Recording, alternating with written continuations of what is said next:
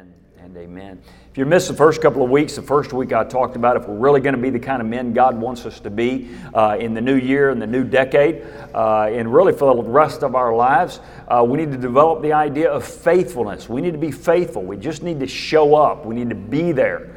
And then the second week I talked about another key is that if we are going to be the kind of men that God wants us to be, we're going to have to learn to serve other people. And a lot of times we want to be served, but we're going to have to learn to serve other people. Last week when I was on the mountain, Justin led in here and talked about the reality of it is we need community. As men, we need community. We need other men around us to encourage us. Two are better than one. The idea if one falls down, man, he needs someone to pick him up. And we talked about that a lot up on the mountain this last week. And this week, I want to talk to us about another word. You might want to just write this word down. Real maturity. Real maturity. When we are truly mature. And the truth is, I've met over the years a lot of people who they are old but not mature. Anybody know anybody like that? Just point at them right now. Most immature. Yeah, I see a lot of people like, you know, we just grow up.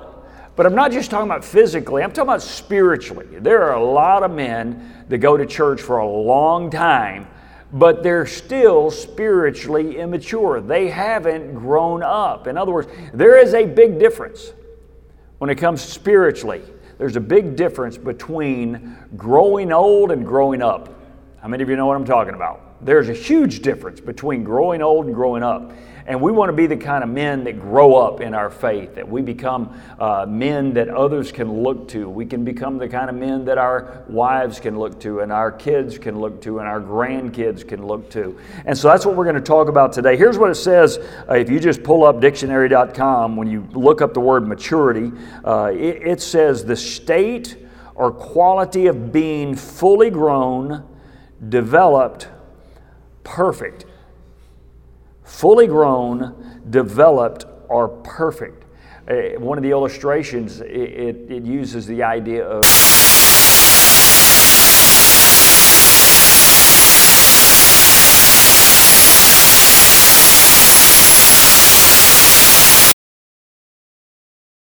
and so let me give you kind of a quick idea before we even move on, and we're going to jump to James here in a second. Here's an idea. Self-evaluation. Are you spiritually mature enough for God to use you as much as He wants to? Am I spiritually mature enough to be used by God as much as He wants to? Now, guys, I want to just stop down here for a second and just let you know that a lot of times we falsely grade spiritual maturity based on the way someone looks. You know, boy, they know how to look like they go to church. They know how to dress like they go to church. I want you to know spiritual maturity is not appearance. It's not what someone looks like. Some of the most spiritually mature people I've ever met don't dress well for church. And what I mean by that is sarcastic. You know, they don't know how to put on the suit. They don't know how to put on the tie. They'll never put on a suit. They'll never put on the tie. It's not an appearance. But can we be spiritually mature enough to be used by God as much as you want? Let me just tell you another thing. I do know some guys that I consider spiritually mature because of the humility they walk with under God and their willingness to serve God, and they've still got some issues. Matter of fact, I've never met a perfect dude in my life. I'm not one. But sometimes some of the most spiritually mature guys that are growing most in their faith, they still have some struggles that they lean on and that they drag along with them. You know, maybe it's an addiction in your life or some struggle or some issue in your life. That doesn't keep you from being spiritually mature, because spiritual maturity is just about every day becoming more and more what God wants you to be. And so if you're sitting here and go, man, Pastor, if you only knew about this sin in my life, remember David? David was a man after God's own heart, but he still had Bathsheba. And guys, there are times that we need to say, you know what, that is a part of my past. That is who I am, but it's who I was, but it's not who I am. And so guys, as we think about being spiritually mature, I want you to know when I talk about spiritual maturity today, there is no one in this room that should say, because of my past, I can't get there. If that's where you think in your mind, you don't understand the grace of God. God demonstrated His own love towards us in that while we were still sinners, Christ died for us. That God didn't wait for us to fix ourselves up, to get the remodel done, to get the sin out of our lives, to clean out our closet, to clean up our garages. God didn't wait for all that stuff before He sent His Son. So guys, as we move into this idea of being spiritually mature, I want you to set aside any thought in your mind that might be there that you think, there is no way I can ever get there. You know, a lot of times we have this preformed idea in our mind that spiritual maturity is, I can think back growing up in church. How many of us think back growing up in church, some of the men that were around us, and you know, and you think, oh no, that must be the perfect man. Well, now that I'm moving more and more towards his age, I realize he probably wasn't a perfect man, right? And as we think about it, spiritual maturity doesn't have anything to do with your age. I've known a lot of men who have been in church for a long time, and they are not spiritually mature. They've just been in church a long time. It's not your age. It's not your appearance. I know some people that haven't been in church that long, but when you talk to them and see them and you see God moving in their life, I'm like, man, they are on the right path. It's not your appearance. It's not how you dress. It's not how you look. It's not that you walk in and you can go, that's a spiritually mature man. Spiritual maturity, I think, has a lot to do with just what kind of character are we developing day by day? What kind of character are we developing day by day? And as we make the journey through life, do we have the character that God wants to use? Being spiritually mature is not just about me having Bible knowledge, that I'm competent, that I can win the Bible trivia game. So if you think you're way, way, way behind the eight ball, and if I told you right now, if I called someone out right now and I said, hey, stand up and read Habakkuk chapter 2. And if you were sitting, how many of you would be scared to death because it would take you about an hour to find Habakkuk? The person who can find it doesn't necessarily mean that they're spiritual. That just means they can find Habakkuk. So a lot of times we think, well, I don't quite have the Bible knowledge yet. See, spiritual maturity, I think, has a lot more to do with character and being willing to serve God than the amount of knowledge that you have about God. Now, I'm not anti-knowledge. I've got 2 master's degree and a PhD degree, and I still don't know enough. And that's the way I always feel. All right, that's the way I always feel. And that's the way you should always feel. But there is no mark where you say, I have to know this, this, this, and this before I can become spiritually mature, because spiritual maturity has more to do with my character than my competence. It has more to do with who I am than what I know. There are a lot of men who have been around church a long time, and they can sit there and give you a lot of good biblical answers, but to apply it in their life, you don't see it. So God, I just want to lift the lid today and let everybody know in this room, if you are in the faith and you're in the walk, spiritual maturity and spiritual growth is attainable for you. There is nothing standing between you and what God wants you to be. If you go down and you look, as you think about the ideas of, you know, it's not about my age, it's not about my appearance. when they selected the first deacons, or when Paul gave the idea of selecting deacons, let me just read this for you. And y'all stay in James, because I'm going to get there here in a second. But here's what it says when Paul was talking to Timothy about choosing deacons. He says, in the same way, this is 1 Timothy chapter 3, verse 8, he says, in the same way, deacons, that word deacon simply means servants, are to be worthy of respect, sincere, not indulging in much wine, not pursuing dishonest gain. They must keep hold of the depths of the truth of the faith with a clear conscience. They must first be tested, and then if there is nothing held against them currently, let them serve as deacons. See, those are all present tense issues. Notice what it says, in the same way as deacons, I didn't go through all, they must now be worthy of respect. That word doesn't mean perfect. It just means, are they at a place where when you watch them in their life, in their conversation, in their relationships, are they admirable? Do they live well? Notice this next thing, are to be worthy of respect, sincere. In other words, are they at a place right now? When you're in a conversation with them, you can trust them to tell you the truth. You can trust them to tell you the truth. Then if you look at the next one, not indulging in much wine. Now, I want you to hear me. That doesn't say they've never indulged in much wine. It's currently, presently.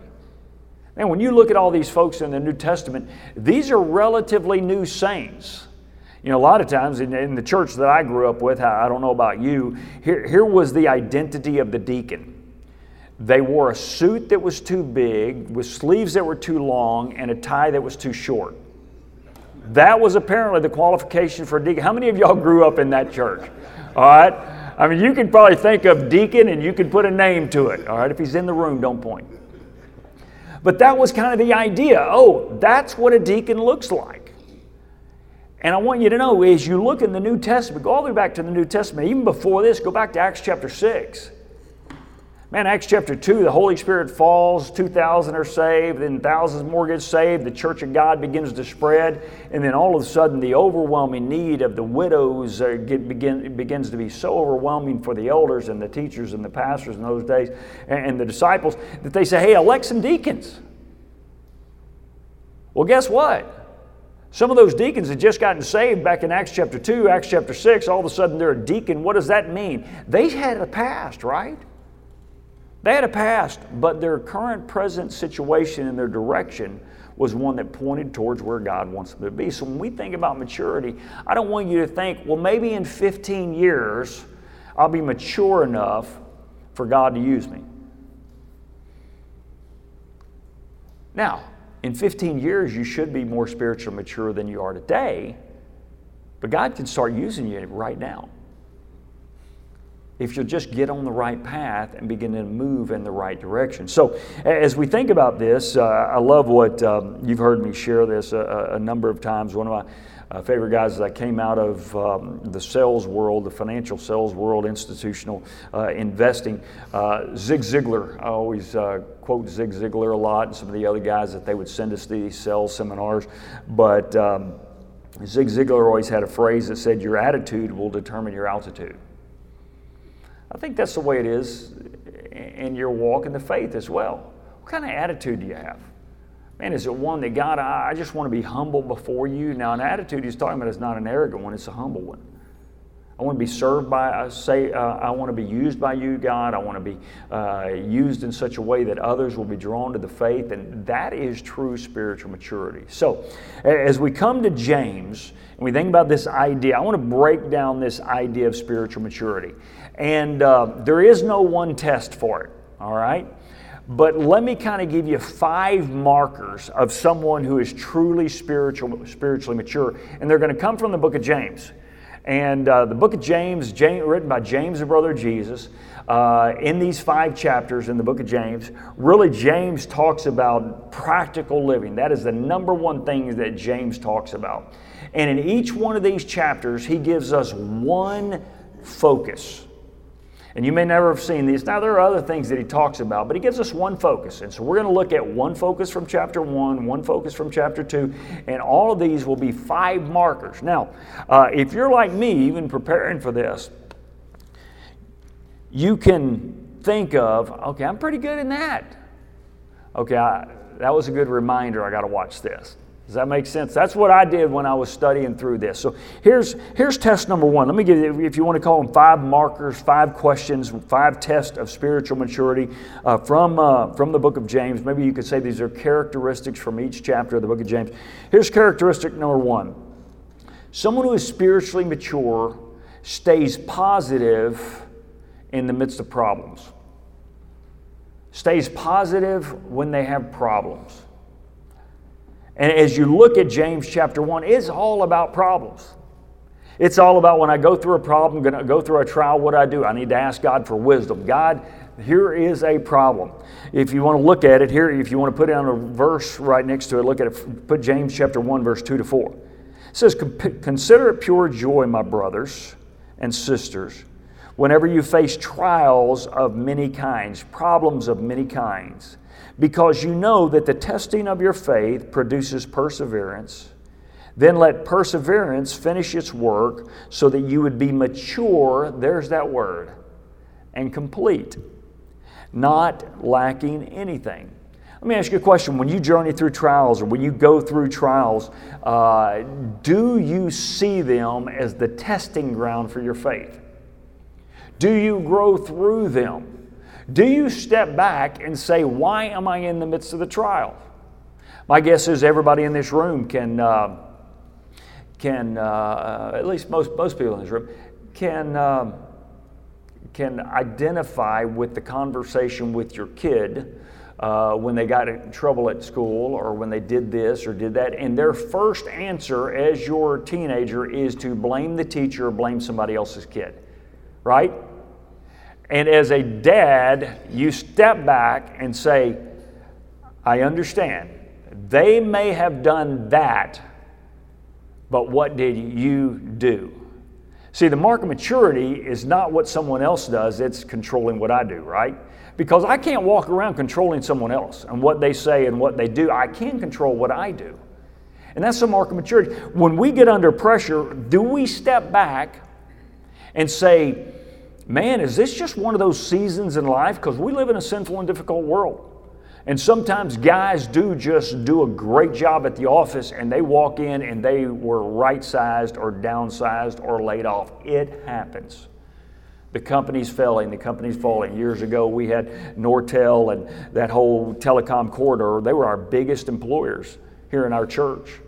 Boy, you roll through 2008, it seemed like a third of our body, our church family, was out of work. A lot of times they were doing a great job, just the company failed, and they fell apart. And so sometimes we go through pressures that has nothing to do, and problems that has nothing to do with us. Sometimes it has everything to do with us.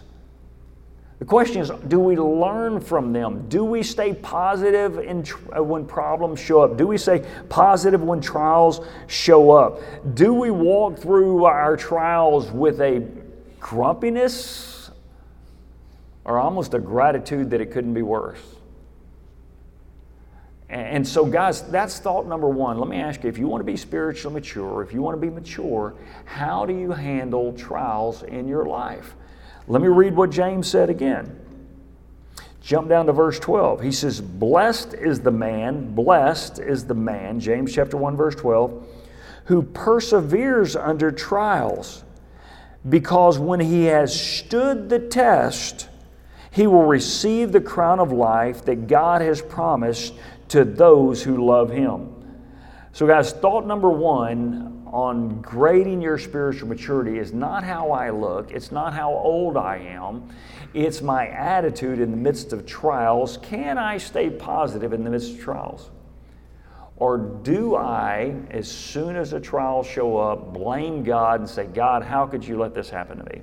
Here's characteristic number 2, and now we're going to turn to James chapter 2. If you're going to be mature, because this whole book is about maturity, a mature man or a mature person will be sensitive to other people. A mature man or a mature person will be sensitive to other people. Now, take the reverse of that. I had 4 kids. I didn't ever have to teach any one of the 4 to be selfish.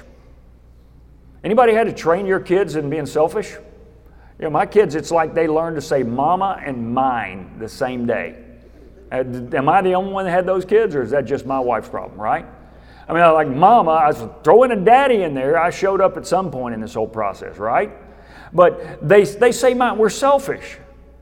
A mark of maturity is as we age, we become more and more unselfish. And when we become more and more unselfish, that means the word others, other people, their needs becomes more important to me. As you sit there right now, let me ask you a question. How much time have you spent in the last week or 2 weeks or years or several years thinking about what others need instead of what you need? That's a pretty good barometer on how mature I am. Think about your last 5 times in church or 10 times in church or 20 times in church. Did you walk into church saying, I hope they sing the songs I like. I hope I can find my parking space. I hope I can sit where I want to sit. I hope they don't turn it up too loud for me. I hope the pastor doesn't preach too long. You know, the old definition is no one's ever heard a bad 15-minute sermon, right? When you walk through the church, how much do you think about serving others? You walk in here, you got young kids. Do you walk in and say, boy, the children's ministry better be ready today. They better take care of my kid. How many times do I say, I, my? I will tell you, if that's your approach in church and in God's house, you're not spiritually mature yet. If all you do is walk in and thinking about me, my, instead of thinking about others. What does James say as we think about that sensitive to other people? Here's what he says in James chapter 2, pick it up reading in verse 1. He says, my brothers and sisters, believers in our glorious Lord Jesus Christ, you must not show favoritism.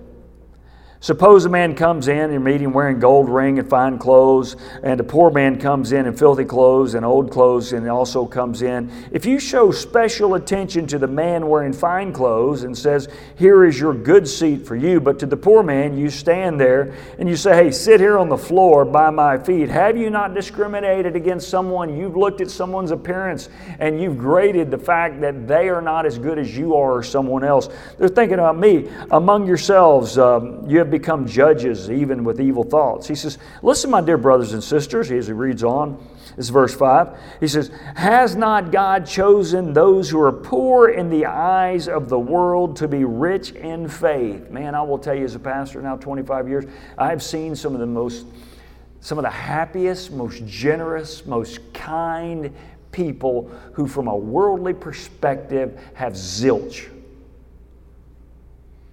Maybe the course, they have a blue-collar job, or they have that. Maybe they didn't have an education all the way back in high school, but they just lived a life of gloriously serving God, and they got nothing. And we have a tendency to want to put that person off to the side and elevate someone else, or we have a tendency to look at that person and elevate ourselves. Because I know how to dress nicer and I buy nicer clothes and stuff. Man, the reality is we are looking out for others. Now, if you jump down, we're in James chapter 2, if you jump all the way down to verse 8, here's what James says.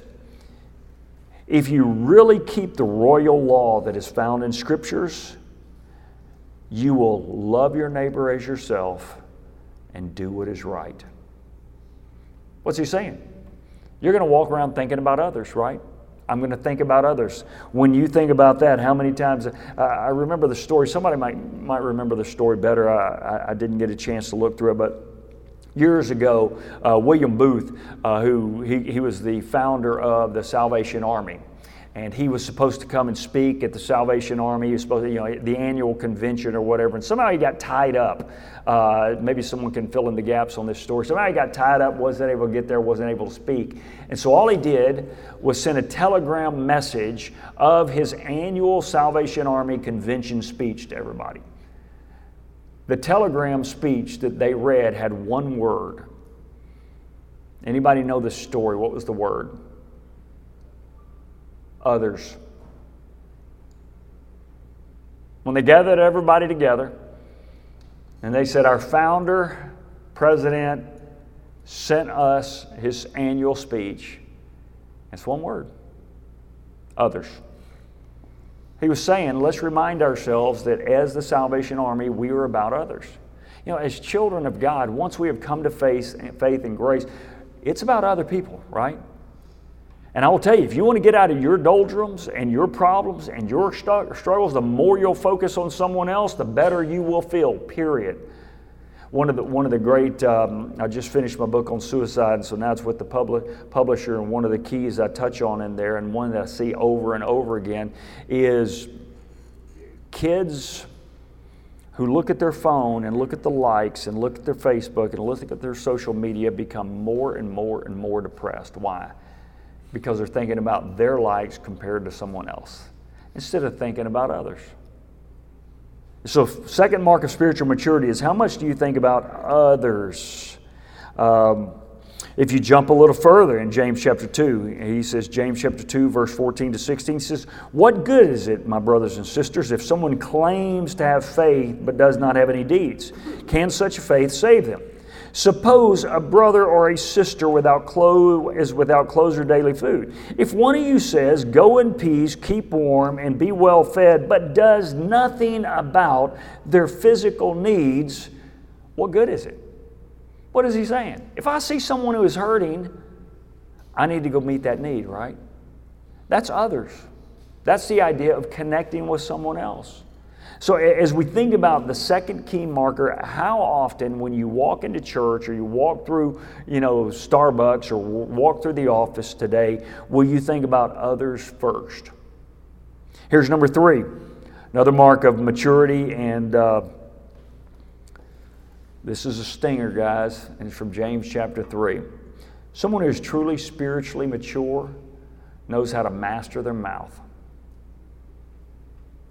And now when I say master their mouth, I'm not talking about just telling an off-color joke or something like that, or a joke that's just in such a way not spiritual. I'm talking about the tongue. A spiritually mature person walks around controlling their tongue, not just lighting people up. And I'll tell you, after 25 years of ministry, I've known some people that have been in the church for a long, long time, and every time they open their mouth, I still cringe. Because I'm wondering, who in this room are they about to blow up? And let me tell you what, in general, when it comes to ministry capacity, as you look at someone and as we talk about someone who moves up to a higher and higher level, if someone cannot control their tongue, they have no future. They'll burn down everything they build. And it's that way outside the church too. It's that way in your office. It's that way in your home. You can carry your wife all the roses you want to, but if every time she turns around, you pop her with your tongue, you've just destroyed it all. You're going to be buying a lot of makeup gifts. A spiritually mature person, man, they control their mouth. Here's what James says. Look at it, James chapter 3, verse 2. He says, we all stumble in many ways. If anyone is faithful in what he says, that's the mature man. That's the perfect man. Perhaps you could sum all of these down, is the mature person is one that knows how to control their tongue. And he says, if you can be careful, if you can do it, you're the perfect man, able to keep his whole body in check. If a man can figure out how to control his tongue, he can figure out how to control his whole body. If you jump down and continue to read, he says, he gives some examples. He says, we put bits in the mouths of horses to make their whole body obey us so we can turn the animal around. Or take ships, for example. He says, although they are so large, they are driven by strong winds, they are steered by such a small rudder as the pilot moves them. Then he jumps down, verse 5, likewise the tongue is a small body part, but it makes great boast. Consider what great forests have been set on fire by a small spark. Then he jumps down a little further, and he said, man, the tongue is like a snake. It's got poisonous venom, and you can't trust it. as you think about that, let me ask you a question. How well do you control your tongue? How well do you control your tongue in your marriage and with your kids and with those you work with and those you're around? How well do you control your tongue? Do you have a conscience someone just doesn't do the exact right thing when you are ordering dinner, that you lash out at them with your tongue? When your wife or someone you love, they don't do the exact right thing, do you hold your tongue, or do you deliver a set of poison? And guys, that may be one of the biggest keys in our word. I love what James says down in verse 11. He says, "Can both fresh water and salt water flow from the same spring?"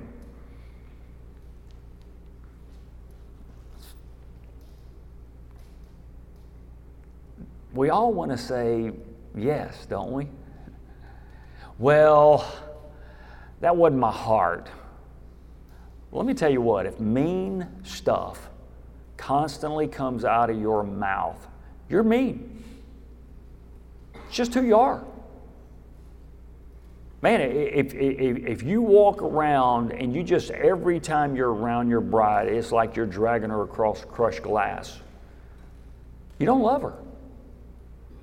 Now, you might love her, but you're certainly not demonstrating love. Because James says a mean-spirited tongue is a reflection of a mean-spirited heart. Now that's a challenge, guys. And this is one of those I wanted to skip and just have 4 qualifications for maturity, because I've got a solid tongue. I mean, I've got a quick wit, and one of my spiritual gifts is sarcasm. That's not in the Bible, by the way. But it's salty. And this just showed up. James, my oldest son, was over for the Super Bowl party, and I was out on the grill, and he had his girlfriend over there, Taylor, and he was talking to her, and I could say, I'll just tell you what he said, and it's not a bad word. It's an interesting word. Is they've been working out together, and she's gotten sore. That wasn't what she was doing, and she didn't want to go work out that day because she was sore. And he looked at her and said, "Quit being a wussy."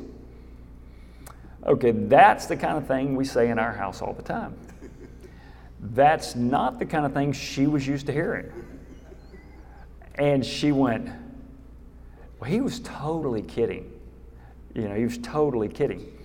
And so I just kind of eased in, and I said, "Hey, by the way, that's my side of the family, and I want to apologize to you for it." And Gina was there, and she was washing broccoli we were going to put on the grill, and she goes, "Well, it wasn't my side of the family." And I said, "That's enough, wussy." You know, the reality of it is we've got to be careful. You know, as we kind of came around and made a joke of it and stuff, but we've got to tame our tongue. Because especially in church, let me tell you what, if in church you walk in there and you sing about I love Jesus, and you study about I love Jesus, and you talk in your life group about how much you love Jesus, and then you spend the rest of the time on campus burning someone up because someone didn't open the door for you and the coffee's bad, I'm just going to tell you right now, open the door yourself, and that's bad coffee always. Don't come with a different expectation. Does that make sense? So we want to watch what comes out of our mouth. And we're going to stop there because it is 7, but let me give you another one if you just want to write this down. Ephesians chapter 4, verse 29. Paul said, "Do not let any negative talk or an unwholesome word come out of your mouths, but only such a word that is helpful for building up of others according to their need." Remember what I just said? Others was 2. Talking, it all comes down to, when I talk, spiritual mature talk is about building others up. And so as we make our journey today, I want to encourage you. Think about just those 3 key characteristics. We'll come back next week with number 4 and number 5. And so if you want to read through chapter 4 and chapter 5 of James, you can guess what the next 2 characteristics are. But that's enough. Boy, if we were to tame our tongue, if we were just to watch our tongue, if we were to think more about others this week, and finally, if we would just say, all right, if I'm in one of those pressure seasons, how can I do well and learn what I need to learn? Let's pray. Father, thank you so much for this day. God, my prayer is for these guys as we think about in a new year and a new decade rebranding ourselves. And we looked at just the idea of being faithful and showing up the first week and serving the second week, and Justin talking about the importance of community last week, and now us thinking about maturity. God, I just pray that every man in this room would walk out of here with a sense that they can become spiritually mature in 2020. And they can be used mightily by a gracious and merciful God this year and the decade to come. In Jesus' name we pray. Amen.